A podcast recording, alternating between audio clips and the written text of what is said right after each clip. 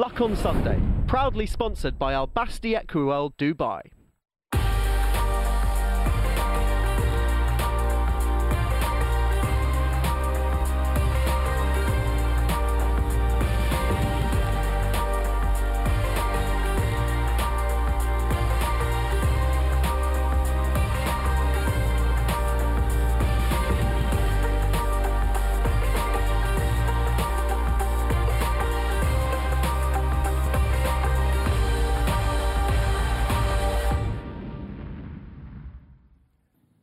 Welcome to the Luck on Sunday podcast, a weekly audio digest of all the best bits of Luck on Sunday, free to air every Sunday from 9 o'clock, that brings you the best guests and insight from around the racing world.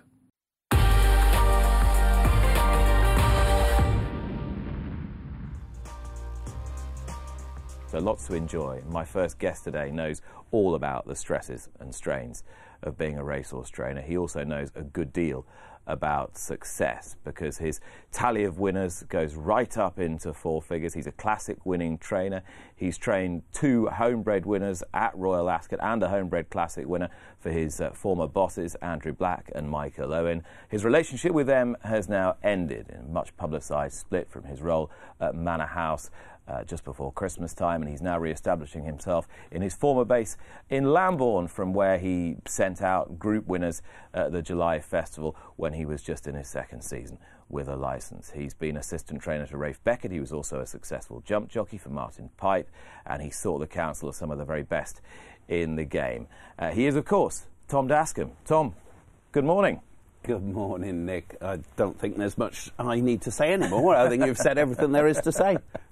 It's been it's been eventful though, hasn't it? If you'd if you'd said, say, 20 years ago, you'd be in this position now with this many winners under your belt, a classic winner, and all the stories and ups and downs that have gone with it. Would you have been surprised, or did you always think you were jumping onto a roller coaster? No, I think um, if you'd asked me 20 years ago, I'd have said you're nuts. Um, and uh, no, I mean, look, I've just loved every moment, and um, I'm blessed that um, horse racing is something I just totally love, and to just be here. What have I worked in horse racing? 30, 33 years, and to be able to say you've done that and still want to get up in the morning and do it again. I can't believe there's that many people in the world that are lucky enough to have their their absolute passion as their job. I suppose that's the thing, isn't it? No matter what life's throwing at you, or no matter what difficulties or scrapes you get yourself in, if you're still, for that split second when your foot hits the floor in the morning, feeling the same way that you did 33 years ago, yes, I mean, reason it's, it's it. great. It? Um, I mean, you know, there have been obviously there have been tricky times, um, but um, it's on the whole, it's been an absolute pleasure. Can you remember, and you've done a great piece with James Byrne in the, in the Post this morning where you talked about your teenage years and your experiences with your grandfather watching racing and your, your dad as well. Can you actually remember a moment where you thought, I'm hooked on this? I, I love this sport and this is what I want to do for the rest of my life? I think that would be tricky to say, really, because I mean, my earliest memories are of just horse racing. Um, and wearing a riding hat, and I don't think there's ever like a key moment where it triggered. It's just all I ever wanted. Was it, and was it horses? Anything Yeah, to do with horses, horses? Was it the animal that, Horses that got you? Yeah, yeah, um, and particularly thoroughbreds. Um, uh, you know, I've spent a lot of time with other horses, and um, one of one of my favourite horses is a cob, which was a wonderful hunter, still is, and um, but he doesn't have the brain of a thoroughbred, and being with thoroughbreds is that's what I want. So it's the fact that they can they can think faster and you can do more with them. They have more agility, Yeah, and you I- I- enjoy that. You, so you've always enjoyed that training aspect of it. I think that if you can go to the sales and buy a yearling that you can afford and find somebody to own it, because I can't afford it, and educate it with a good rider and put it through the stalls and get it to the race course and it wins, it's just like, that's cool. And that like breaking them in. I totally love it, and um, yeah, I think you know that's uh, that's what I love about the game. So you've gone from this position at, at Manor House where you're probably training 100 plus horses, maybe 100, something like that. Roughly, Yeah. Yeah. And you're now setting back up in Lambourn again on your own with the financial pressures that that entails, and you've got a dozen. How are you coping with that? How are you adjusting to that pace of life? uh, it's obviously an awful lot slower. Um, it's I'm not starting again. I'm rebuilding. And that's what I keep trying to tell myself. You know, this isn't a new venture. It's just I've changed postcode. And it does seem strange where you have a, you know, a horse run, let's just say last Friday, and you haven't got another horse running until next Saturday, and you've got eight days without going to the races. And that that's the tricky bit, you know, because you don't want to run her the next day. You want to run her in the next race.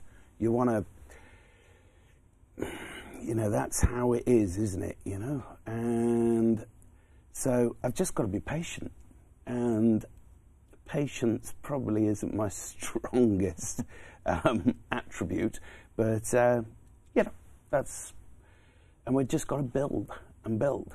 And if you think you know, a couple of weeks ago we had three horses, and on Monday we've got our 14th horse arriving, and by the end of next week we'll have our 15th, and just gotta breathe deeply and be patient, and it'll come. Uh, You said patience hasn't been your your strongest suit. How have you managed to combine? I mean, you've recognised a flaw in your in your character. How have you managed to combine what you've recognised as that character flaw with such a su- relatively successful career? Because everyone says, "Well, that's what you need to do this job. You need that patience. You need that that cool-headedness." Yeah, no, I, th- I, I think maybe I'm doing myself an injustice a little bit because with horses I'm very patient. Yeah. Um, with people I'm not, and um, just gotta let it come, and it will. When did you first think that going to Manor House to work with Michael Owen and, and Andrew Black was a good idea? Um, almost straight away. Um, I got a telephone call, was asked, and right at the beginning it didn't seem the most sensible thing to do, but after that, Because you were going well, weren't you? You were having group Yeah, no, winners in no, Lambourn. Yeah, I mean, it, it was completely uproot, and that was probably a more difficult decision then to make. Um, but I made it quite quickly because I don't believe in messing around. And um, look, it was it was the right decision. I mean, it was the right decision. Um, uh, we had great few years together. Everything was cool, and um, everything comes to an end. And that's all I can say, really. It's just, you know, it was the right thing to do at the time, and it was the right thing to do at the time to leave. Uh, which which parts of the job gave you the most satisfaction when you were when you were there? Gosh, that's a tricky one, isn't it? Um, I loved living in Cheshire. Um, the parts of the job, I When, suppose. when, we, when were you were happiest? When I was at my happiest, um, I think when I was at my happiest was probably after the first season at Manor House, the first season was dreadful. And going from all the wonderful facilities in Lambourn to training on one gallop, um, and that's not a criticism, it's just a fact. Uh, and it was a beautiful gallop, and is a beautiful gallop. But going from all the grass and the long and the short and the back of the hill to going to train on one gallop, and you had to teach the horses that they were going to canter and gallop on the same strip. Mm-hmm. That was quite tricky. I didn't understand it, and if I didn't understand it, I couldn't get the horses to understand it. And after a year, I think we got there. Um, and I, so I think the second year was probably the happiest time because mm. I realised I understood what I was supposed to be doing. So you realised then suddenly you had a future in this. There was a future in the yeah, enterprise, and you could do it. Yeah. And then you were knocking out your, you yeah. know, your your base your base rate was kind of your 50 winners a year, and then and then build on top of that. Yeah, and uh, you know I was very lucky. Um, actually, I'm going to see him later, Peter Deal. Um, I mean, he sent me a horse called Rhythm of Light, and um, she won at Royal Ascot and then Brown Panther. And I think that sort of time, pretty sure it's my second year there, it felt like everything had fallen into mm. place. And, and tell me about your, your relationship with, with Michael Owen then. Um, I mean, we were. I didn't know him at all when I went there. Um,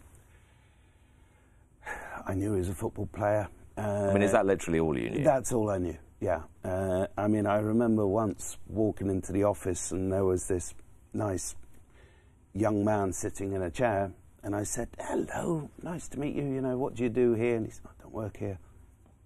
And it turned out it was Paul Scholes, and I have no understanding of football. I've got very little now. Um, but I mean, Michael was a charming, lovely young man and still is still is the same, just a little bit older, like we all are. But you've got on extremely well. We've got on extremely well for the whole time, um, and um, you know, I d- I don't have a bad word to say about anybody.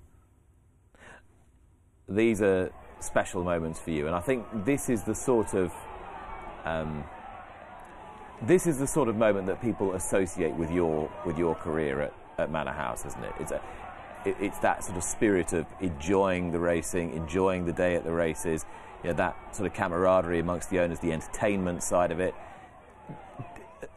I know you a little, and I know that whilst you whilst you are social, you are also someone who is quite quite solitary in other ways. Did you find this aspect of it quite stressful?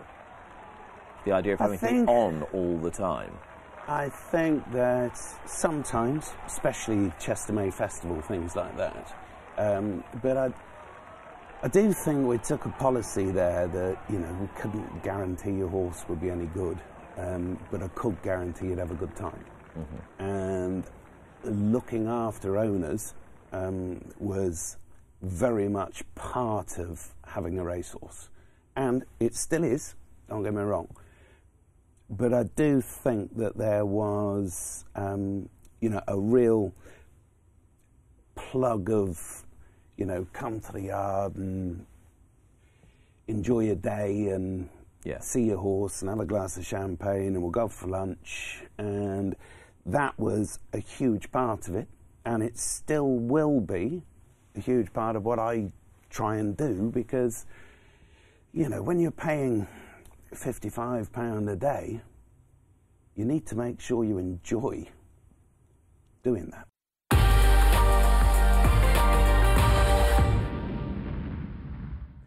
Welcome back. Tom Dascombe and I now joined by Neil Channing. Welcome back to the show, Neil. Good to see you. How are you? Very nice looking to quite see you. sort of spruced by your standards today. Well, that's very sweet of you to say so. Um, somebody said I should have worn white trainers to see whether I could get in.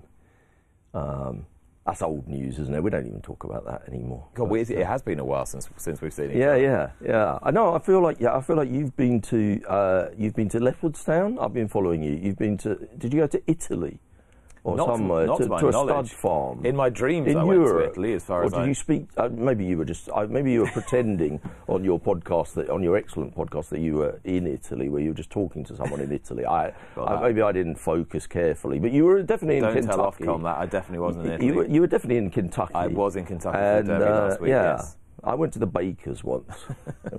Very nice. That was, that was about my journeys. I asked Tom what, what he'd have been if he if he hadn't been, or if racing stopped tomorrow. Richer is your Yeah. is my. Um, if if betting didn't exist, uh, I, I guess I'd have to if try gambling and find, was illegal, I'd have to which it find- might be soon at this rate. Well, exactly. Uh, well, luckily they only consider you know grubby writing of betting slips and names of horses and you know contacting online bookmakers as betting. So I can do all the other kinds of betting that won't be regulated, like buying fine wine, paintings, cryptocurrency, and all the other nonsense forms of investment that are, are not going to be regulated as heavy-handedly as the betting industry. There we are. I chiselled in a moan about affordability checks Well, I set you up early in the day. You did really tee me up for it, but yes, I, no, I don't know. Actually, when I was younger, I, I you know, much younger, when Mm. I was kind of fourteen or something. Uh, I sort of had this idea. You remember th- th- in the stock market in the old days, you used to have those guys in the fancy blazers, uh, and they would kind of do all that stuff and be selling pork bellies to each other. Um, I sort of fancied that, and I also fancied being an actor. And so I ended up being a racecourse bookmaker for a while, which is a combination of the two, I think.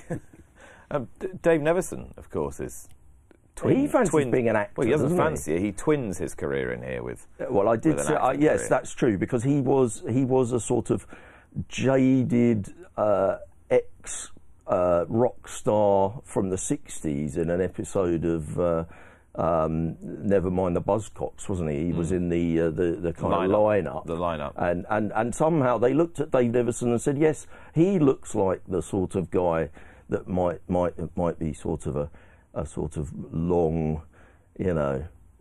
Some, someone that's had a hard life in the rock industry. Oh, well, he's refo- reform man. They, He- they picked him out, didn't Look, they, as, he look- the, as the bassist for some obscure band or he, something. he looks a lot younger than me now. That's He sure. definitely does. He's Oh, very healthy. Um, right. It's okay. Dave won't be watching. It's He- fine.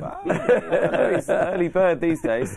Uh, let's take a look back at the Lockinge yesterday and a spectacular performance from Baaeed. Uh, the first horse to go into the Lockinge unbeaten since Frankel 10 years ago, and he emerged seven for seven in the hands of Jim Crowley. For William Haggas, uh, the centrepiece of a brilliant group race or stakes race treble for him. And it, it doesn't bear an enormous amount of of analysis this race. He he won as he liked, and had the opposition been stronger, had the pace been quicker or more even, you feel that he might just have won with as much, if not more, authority. Neil. Uh, well, it's kind of funny, isn't it? This week, uh, you know, going back to the affordability stuff, which everything goes back to that. Some people have been talking about, you know, can you enjoy racing without having a bet? Now, I'm not averse to backing an odds-on chance. I didn't have a bet on by yesterday, uh, but I absolutely love this race. And looking ahead, I see Baaeed is odds-on for the Queen Anne, uh, odds-on for the Sussex Stakes. I'm not certain. I mean, I might have a bet on Baaeed at some stage during this season, but it's it's quite possible that Baaeed runs in three races this year uh, after this, and is odds on in all three of them and wins all three. And I'll probably love watching all of them. So even me, a sort of grizzled old punter that you'd think only cares about money and gambling and uh, that aspect of the sport. Uh, I, I was able to really enjoy this. Yeah, I thought it was breathtaking actually. Um, yeah, really impressive. Fantastic. A real world is a very good horse on turf. Yeah, the form is good. There's, there's Group 1 winners behind, isn't there? Group 1 horses, isn't there? Yeah, Real World certainly a Group 1 horse. Yeah. It's an upgraded effort from Chindit. Alcohol free's just run okay. I want to talk about the rider here a little bit, Tom, because Jim Crowley, you described earlier as one of your best friends uh, in the sport. And maybe get a little insight from you into, into what you think a horse of this calibre, even though he's ridden lots and lots of good ones in these colours, um, will will mean to him at this stage of his career? Oh, I mean, a huge amount. Um, I mean, going back, you know, Jim rode uh, a horse for me in a hunter chase round Devon and Exeter. Really? And we, I drove the horse box, and he came in the horse box, and we're talking twenty something years ago. And I was probably there. I would. I, I pretty much never missed a meeting there in those days. Yeah, well, I mean, you know, this is the class of man we're talking about. He's gone from riding anything, you know, um, to being champion flat jockey, to riding Group One winners, and I spoke to him yesterday, and you know, obviously just said well done. But the reality is, there's huge amount of pressure you know, on these jockeys, and for him to ride the, a Group One Lockinge like it was a bit of work goes to show how cool he is. You know, um, I mean, I'm sure he never thought he'd get beat, um, but um, he just rode it like a piece of work, and it was simple. And I think the horse is obviously very good, and so's the jockey. Class act.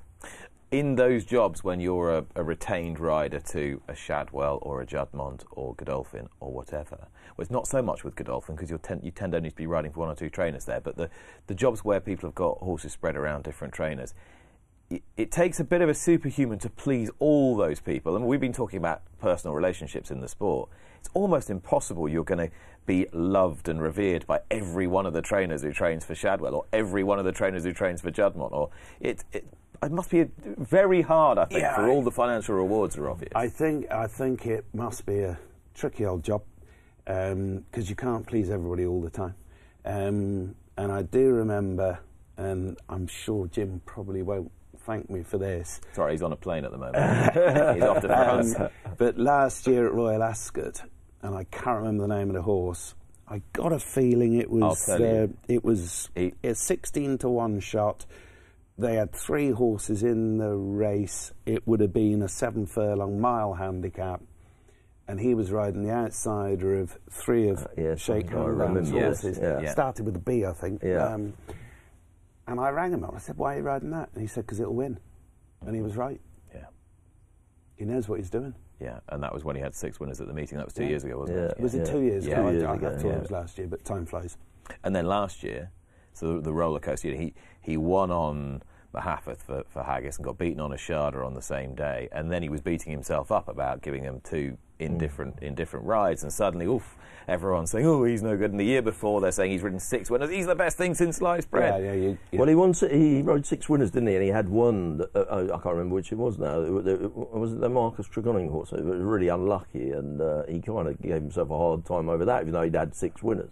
yeah, yeah, It's a funny old game, isn't it? I mean, I think the last winner he rode for me was at um, oh, what's the track called in Wales? Ludlow. Mm-hmm. And I think that was the last winner he rode for me, and I must have given him 100 rides on a flat, and he can't ride me a winner. uh, but, but over jumps, he was mustard. Uh, Jim Crowley, the winner yesterday, uh, aboard uh, Baaeed, who is a perfect seven for seven. Uh, for Shadwell, I spoke to Angus Gold after the race, and he stressed how important this was to, to Shadwell as a, as a reformed commercial operation afterwards, and the intention to sort of make this horse really the cornerstone of a future breeding operation. There were a lot of the Shadwell team there. They were all absolutely delighted, as you can imagine. Uh, as delighted as William Haggas, to whom I also spoke after the race at Newbury. He'd confessed to me that he'd been up at three o'clock in the morning worrying about the race. He was nervous all afternoon. How did he feel afterwards? I feel much better, Nick. Thank you very much. But it was a good performance. I, it's very hard when you're shaking a bit and to watch a race properly. Um, so I'll analyse it later uh, a few times. But by all accounts, everything is very straightforward. Good, of course, is quite an interesting adjective to use because to our eye it was an exceptional performance, a significantly uh, above average performance. When you say good, is that because you know just how good he is and just what he could be capable of? I don't really know. I mean, he. I don't ask. I don't. I'm not a trainer who likes to find out at home. I like to find out on the track, um, and I get them to a certain level to run, and then they show what they've got. With this horse, he every time I pitched him into a better race, he won just as easily.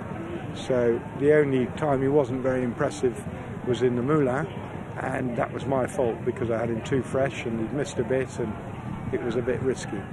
And he was silly going to post and a bit, little bit exuberant in the race.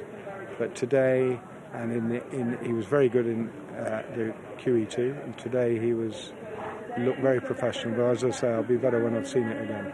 He beat the best miler of the last two years on the square at Ascot last year, and I'd venture to suggest he was the only horse in Palace Pier's career to beat him fair and square. Today he produced a performance of clinical brilliance. He looked as though he had so much speed. How much are you hankering after a step up in trim? But Angus and I were talking about. I'm not really, and I don't know. I haven't obviously discussed it with Angus, but I think it would be remiss of us not to try. Uh, but it won't be short in the short-term future. All being well, it'll be Queen Anne, and then I suspect Sussex. I would think, giving us enough time to go to.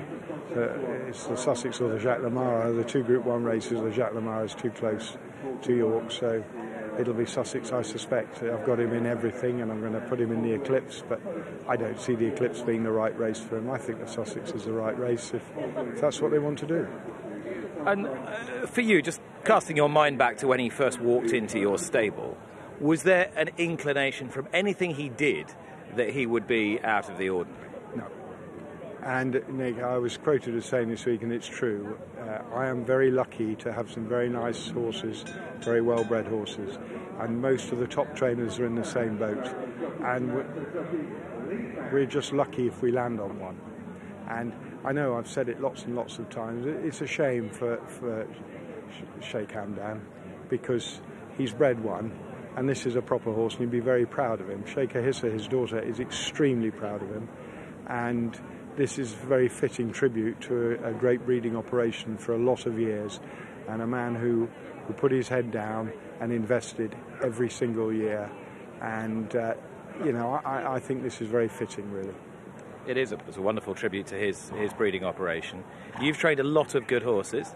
You've trained quite a few very good horses. You've trained one or two exceptional horses.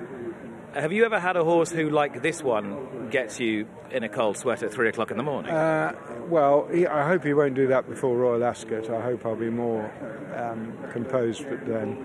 Uh, I haven't had a horse with this his, his temperament and his speed, um, but you know, uh, we've had some, as you say, some lovely horses, and we hope to have a few more before I call it a day. But uh, steady. He, he's a he's a. Well, I'm getting old, Nick, and uh, it's it's a full time job this, but. Um, he's a lovely horse, and it, it, it, it's great. And hopefully, there may be a two-year-old. I mean, this time last year, he was just another two-year-old, like everything else.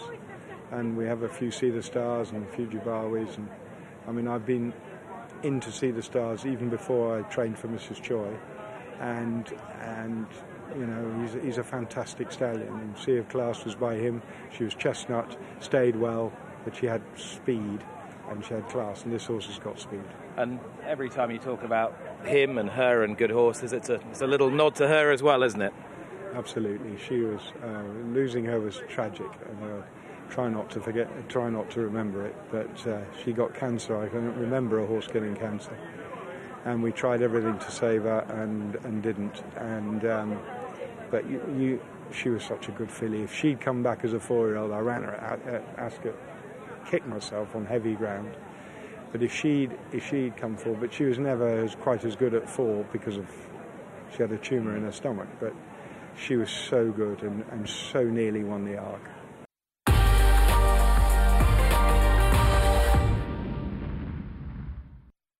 Let's have a chat with John Gosden, who also has his team in, in excellent form and is properly loaded with, with good three year old fillies, as I pointed out to his son and co trainer Thady yesterday.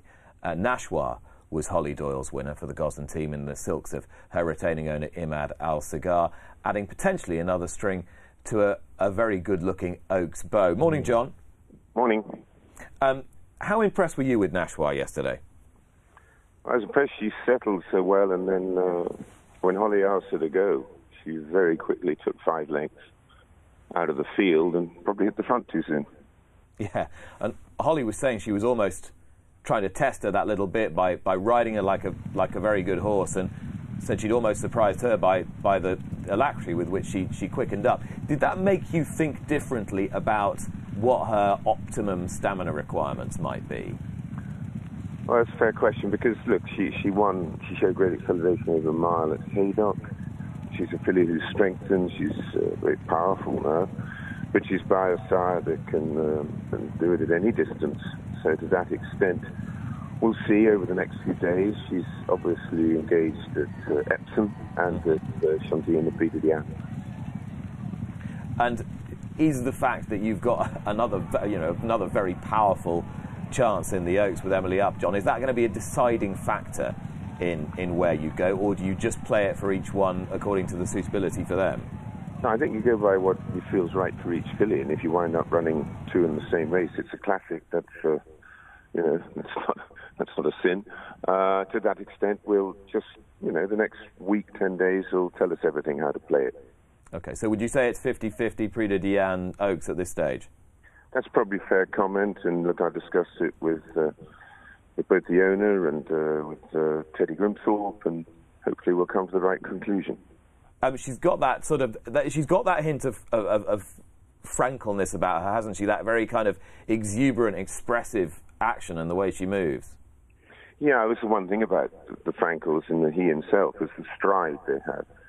I mean, Cracksman was no exception. It was an amazing stride to him, and I think, uh, and, the, and the fact that they can maintain a very high cruising speed uh, is such an attribute.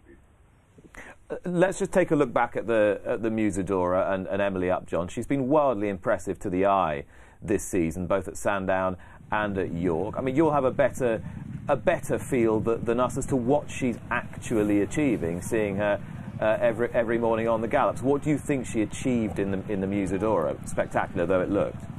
Well, I, I think she's you know she's a big rangy girl and. Uh, she, she did very well to get on a track as a two-year-old and to go around Wolverhampton beating colts. And Wolverhampton is whatever you say. It's a in fact you need agility. And the turns come pretty quick. Uh, it's a good surface, and it's often a good good learning ground for them. And uh, I think that probably impressed me as much as anything. She's obviously trained well in the spring. Frankie knew that she's a filly. He wanted to let her use her stride.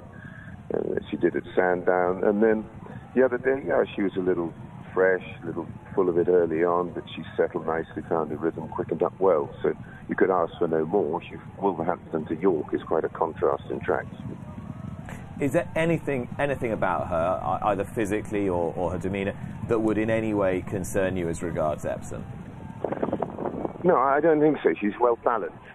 Uh, I think which is the key, to, obviously, to Epsom. It's uh, you know, Epsom is an idiosyncratic track in many ways, but uh, that's where we run we run the classics, and uh, you know she'll stay very well, and she is one of those fillies who will improve uh, with time because of the sheer sheer frame and size of her. And it, it seems a, a, certain irony that you know, if somebody had said a couple of months ago, can you talk to John Gosden about your three-year-old fillies that I wouldn't be starting with Inspiral, but um, Thady was saying yesterday that she's cautiously you're cautiously optimistic that you'll you, will get her to the Curragh for the, the Irish 1,000 guineas. Can you can you um, confirm that? Uh, no, I can't because I think it's something we're going to discuss tomorrow. Uh, at this stage, she's been out this morning. We're happy with her, but uh, it has been a difficult spring for her. We've been very open about that, and uh, we'll just see whether that's the right thing to get her on a plane and fly her over there for a first race, or whether we sit tight here, maybe run here, or whether we just wait for Vasca. There's three or four aspects to discuss, and the decision will be made tonight, uh, tomorrow morning. Are you are you seeing a little bit of what you want to see yet? Yeah, but she, you know, she had held up in her, held up in her training in the spring. That happens, but she looks good. Good. She worked on the uh, round yesterday here at uh, Newmarket, but you know, you miss you miss time in your preparation. Sometimes you know you don't want to try and cut a corner to catch up. That never works. Okay. And John, uh, you've got uh, Reach for the Moon entered in the Heron Stakes at, at, Sandown. Is that a is that a possibility this week? It is, yeah. Look, obviously we all know he sustained an injury last year, was unable to go to the Eclipse, uh, sorry, to the Dewhurst, and he's you know, he's been off a long time. He was back at the stud farm, Sandringham. We did the most fantastic job with him. Came back into us, and we very diligently, very carefully gone along with him. He would now, from his work, be you know, he's he's ready for a run, but I'm going to be very clear. He's knocking around the 80, 85 percent. But if I don't run him here in the Heron, we're in trouble to get a prep race in before Ascot. Because if you look at it, with his rating, he either carries top weight or very high weight in a older horse handicap. Uh, so it makes sense to run him at Sandown on Thursday, which I probably hope to do at this stage, and then uh, use that as a stepping stone to Ascot, and obviously Sandown right-handed with a with an uphill finish is, is always a nice prep for Ascot. Yeah, it's a it's a well-worn Gosden path as well. I know you've enjoyed the Heron Stakes before as a as a route to Ascot, and you've used it very successfully, and you've used it as a stepping stone to you know, the top mile race at, at Ascot as well. Now, I'm not suggesting that this horse is going to be a a, a miler, but he's by Sea the Stars, the same sire as Baaeed, who showed prodigious pace. And Reach for the Moon didn't look like a slow horse last year. I mean, are you convinced in your own mind he is a middle distance horse or not? I think, if anything, talking to Frankie after work yesterday, he probably feels he's very much a mile and a quarter horse. Yeah. Um, that's the feel that he gets, he, he felt from him, and he's, he's a pretty shrewd judge at this stage of his young burgeoning career. I I wondered if, if, if, if, if, you know, if you'd ended up in the Dante, if you'd managed to win the Dante with him, do you think this is the debate we'd all be having now, or is he going to stay at Epsom or not? Yeah, I think it's a debate we would have because, as, uh, as uh, the magistrate points out, the mother was very, very, very quick. Yeah, absolutely. Uh, well, we look forward to seeing him back um, and then seeing where he where he might head uh, at Royal Ascot. And I'll save the best till last, and just we can just luxuriate a little bit in Stradivarius. How's he? How is he? He's in top form. He's out playing this morning. Uh, he pulled out, he went for his lead out uh, yesterday on the racing, had a good shout at everybody. He thoroughly enjoyed his uh, day out in York. He, he was quite vociferous before, before, and then in, in the paddock he was sensible, and he got quite vociferous after the race. But uh, look, he's thoroughly enjoying his training. Uh, I think Frankie thought, oh, I've hit a flat spot here, I better go. And next thing, he hit the front too soon, but he does have that great turn of foot. And there's no doubt then he gets on, you know, the far side of good. That is the ground he really loves because he can obviously show his acceleration on it. Yeah, because he had two sort of mile and a half horses in front of him, and the stayers were sitting at the back. They weren't going that quick, and then he sauntered up to the horses who were supposed to be quicker horses, as if as if they were dead slow. He's a re- remark- remarkable animal. Yeah, he is, and for an eight-year-old entire, you know, Yes. he's, uh, I wouldn't say he's a challenge to, to train. He's, he's a joy to train. On the other hand, you know, sometimes it's easier with an eight-year-old gelding, that's for sure.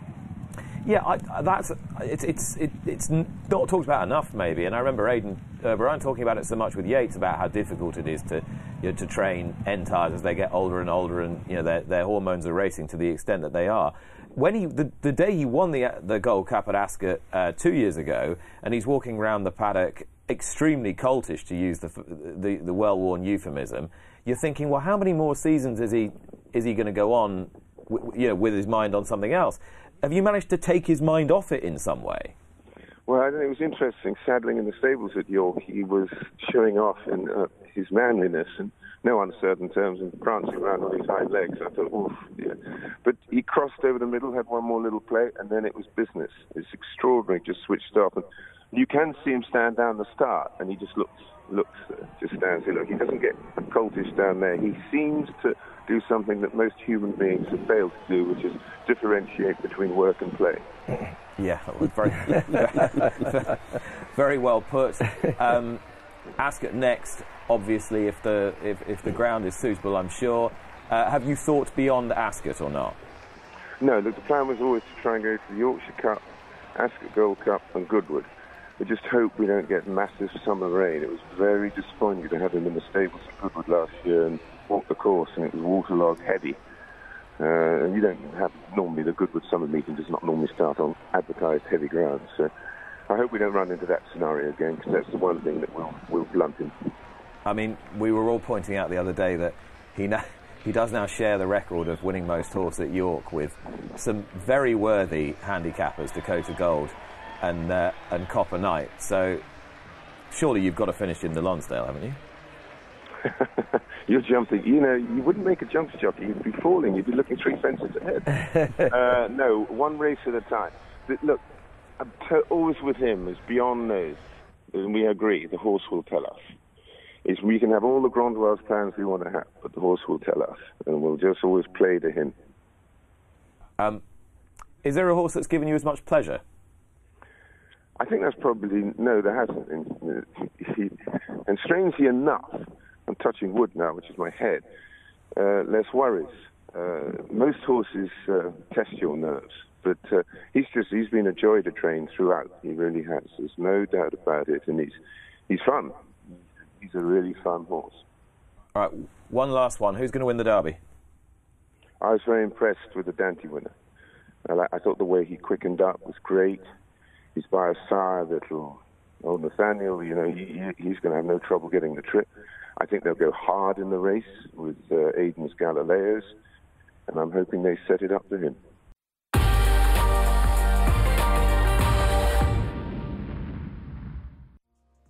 And we've been very much supporting uh, Racing Welfare's Mental Health Awareness Week. There's David Arbuthnot. You've just you've just seen him. Uh, I, I don't need to give him the big build up because uh, because everyone can see you now, David.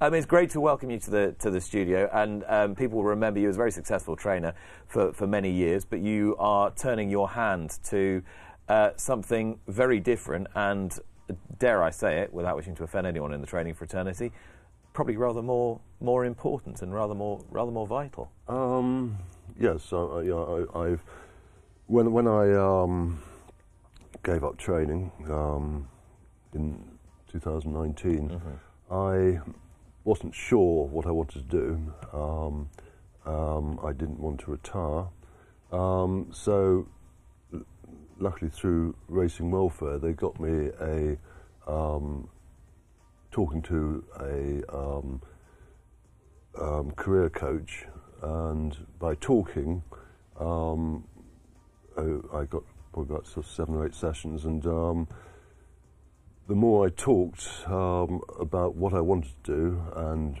um, it came to me that possibly through my career in racing, um, the stresses of being a trainer and everything like that is possibly um, I would like to learn and study counselling. Um, I have to say I knew nothing about you know, during my career. I had absolutely no idea what counselling was. Um, so um, they got me onto this course, and I started this course in Reading um, on level two, which about two years ago. I'm now on level four. Um, it's you know it's, it's a journey at the moment. Yeah, and uh, it's a it's a fascinating journey, and one I want to talk about much more. Um, how long were you training racehorses for? Um, I took out my license in 1981 and retired in 2019. So I had a first stint. Yeah, so it's the it's the guts of forty years, Yeah. really. Um, when you look back on it now, how do you how do you view it? Do you view it with with pride, with pleasure? Oh, I, I, I loved my, my, my the, the, whole. I mean, irrespective whether it was going well or badly, um, I, I, I did. Yeah, I, I, I love being. I love the life. Know, um, you know, before that, I'd been assistant to Fulke Johnson Houghton for seven years, and I'd worked in racing before that for different trainers. So, rarely I'd been in racing all my all, all, all my working life. And uh, we were talking to Tom earlier on, and, and I, I don't know how much of, of the interview you were you were listening to, but yeah, he was saying that he just couldn't imagine doing anything else. He couldn't imagine getting off off that wheel. Was that you in that time as well, when you were in it? Well, we, you- we never thought of getting off the wheel. Know? I mean, it's, it, it was it was it was it was your way of life, and it, it, you know it's your racing is your is your family. If you see what I mean, you know, I mean you, you, you're so involved in all aspects of it. You you're not, you know, I'd never, you know, I, I in a way I, I'd possibly like to still be trained today, but that you know, but I made that decision, um, and you know, it, it is you know, it's, it's, it's, it's a life. You know. So why aren't you training today? Um,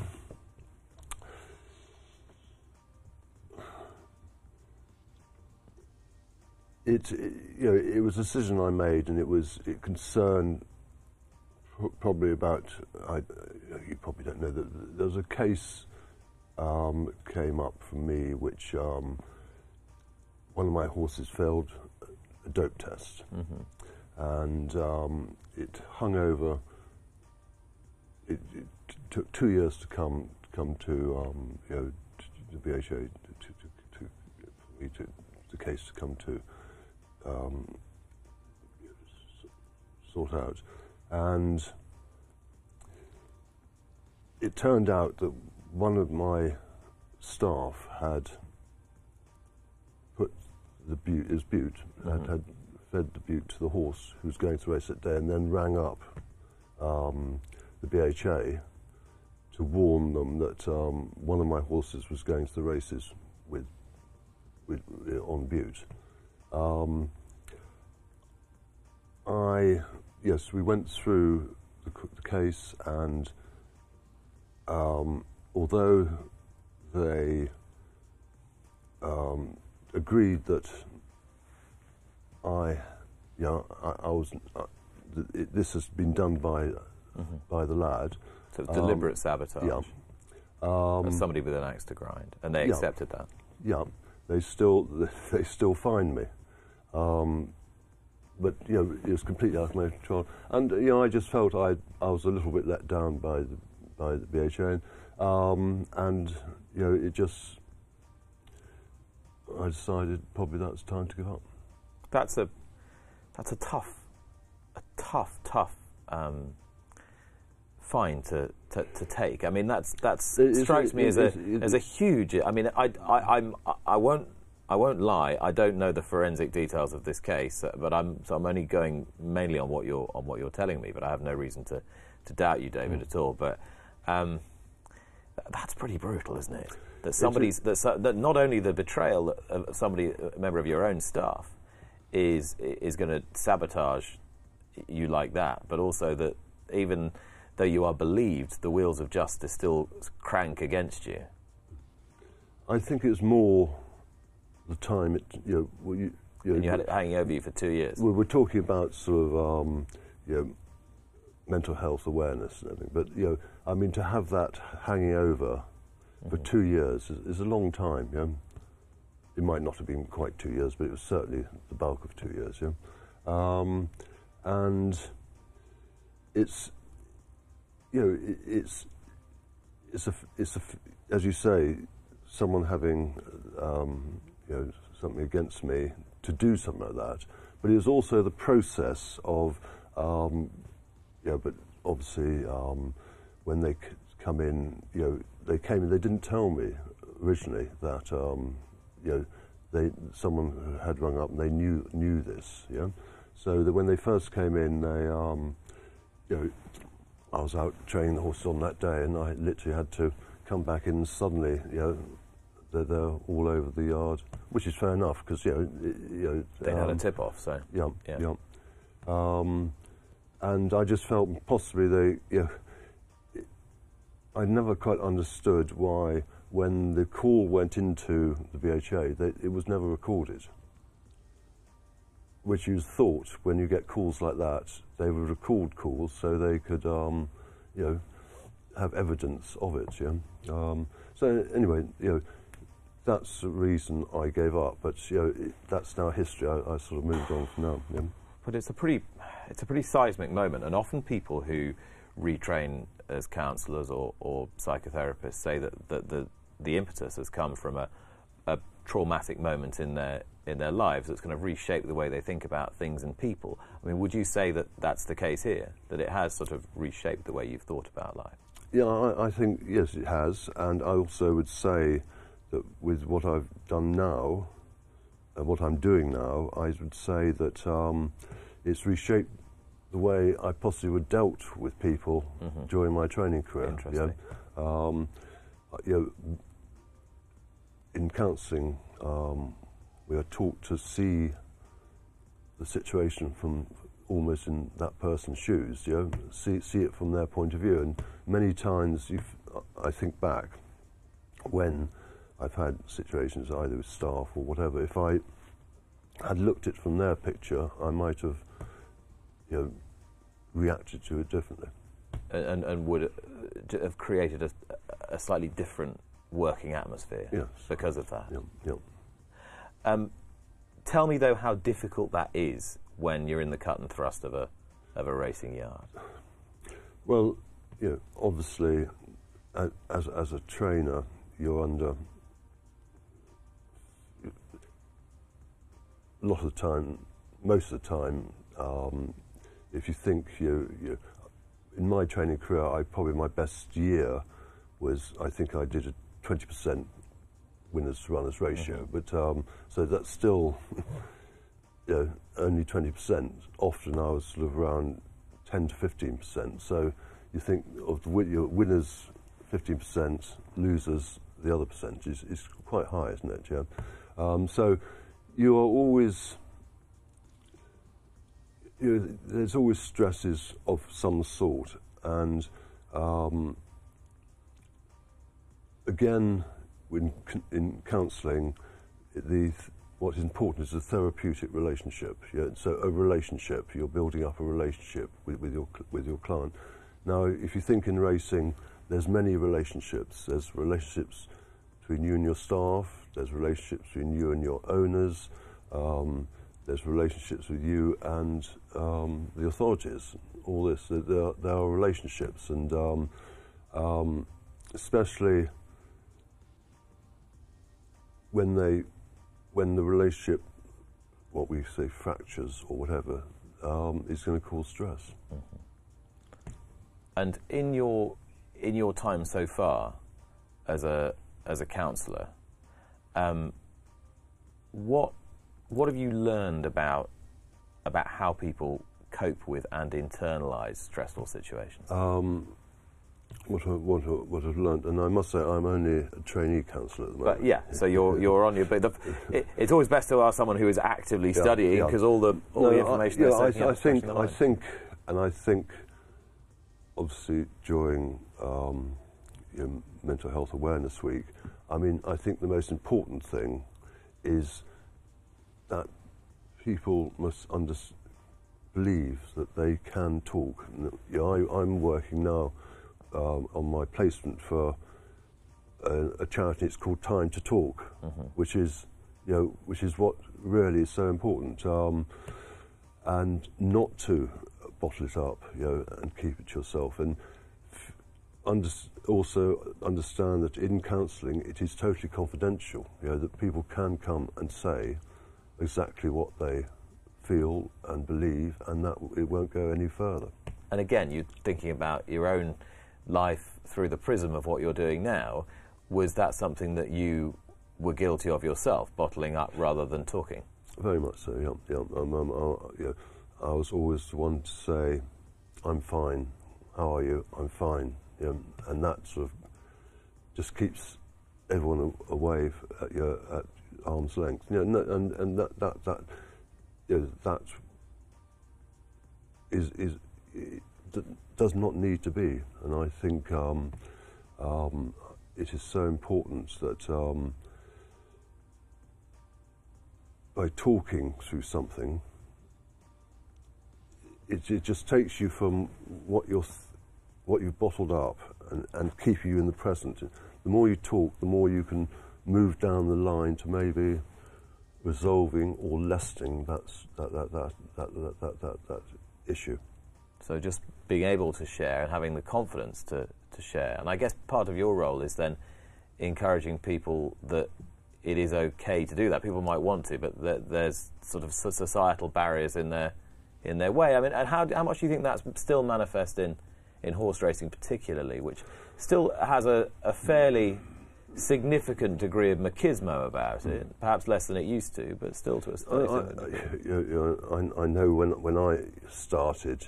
Um, I mean, you know, it it it's it's the belief that um, you're showing weakness by, by, by, by expressing and talking, which is I don't think true. I think what is right and what is true. I think it's very brave to, you know, come and you know, open up. And, you know, we talk about making yourself vulnerable. You know, actually talking about your problem, opening up, it takes a lot of a lot of courage. Do you want now to specifically apply this to counselling within the horse racing industry, or uh, uh, is it going to be broader for you? No, I, the, the, the whole reason I started on this was to help, or I don't know. I'm 70 next year, yeah. So yeah, I'm getting on. I, I don't know whether I'd, and I've still got another year and a half to go before, if I qualify. You know, and it's yeah, it's a, it's a, it's quite tough, tough road to get there. Um, so whether I will um, practice myself, I don't know. But what I want to do is create or help or advise, whatever, create, you know, actually within racing a um, facility um, for, you know, for, for counselling. Yeah. That's, that sounds like a, a, a wonderful initiative, and I'm sure you're getting all the help that you need in that regard from, from Racing Welfare. Uh, how are you enjoying being a student again? Um, well, as I said before we came on, yeah, I, said I think the last time I wrote an essay was 50 years ago, and I don't think it was a very good essay. so, um, so, you know, I'm, I'm enjoying it, but it's, it's, it, it's, it's quite hard work.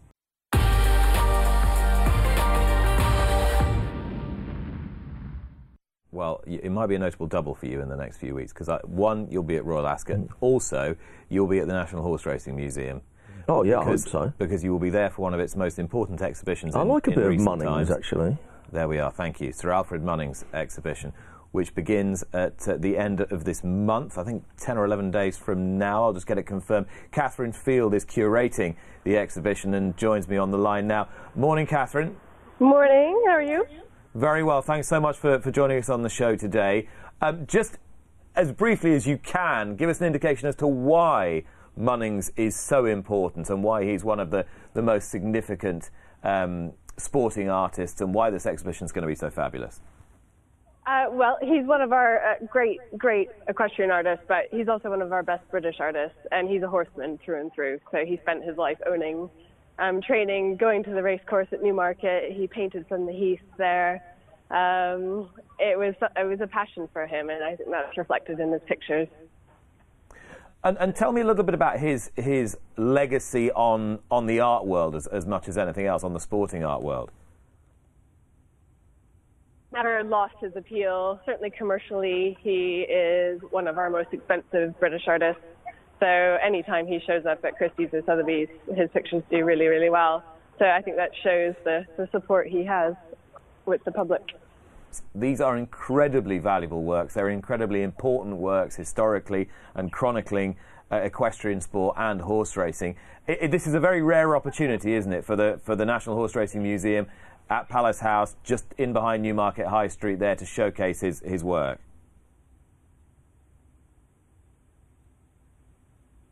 These exhibitions just don't happen. So it gives the public the opportunity to see some of these pictures that are never on public display. A really important picture from the Household Cavalry is coming, so that's very exciting. And lots of public collections are lending, so a huge thank you to all our lenders as well. And, and, just give me an indication as to the, the work that has to go in, uh, in your part as the curator of the exhibition, gathering all these exhibits from all sorts of different places and, uh, and sort of making sure you're giving people something really stimulating.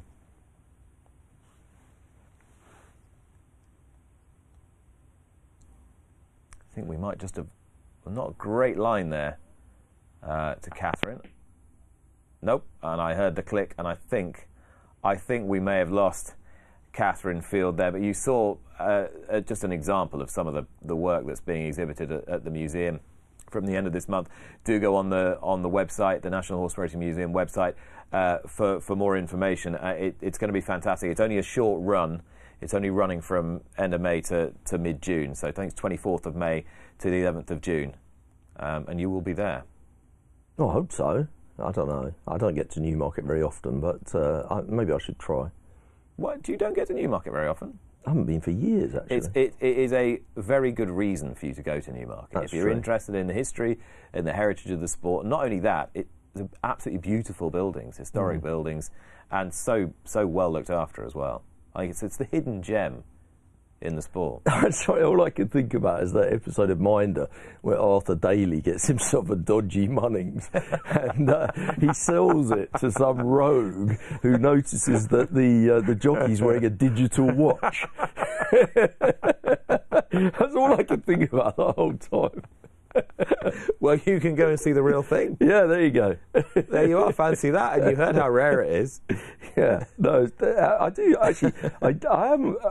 I know it's hard to believe. I am a bit of a culture vulture. I do quite like Munnings as an artist. Now they'd all be wearing a Fitbit like yours. yeah, not much. Not much data on that. Fitbit, there really is isn't. There really isn't. it sometimes wakes me up to check I'm not dead. Uh, well, at times you've been quite vital uh, this morning.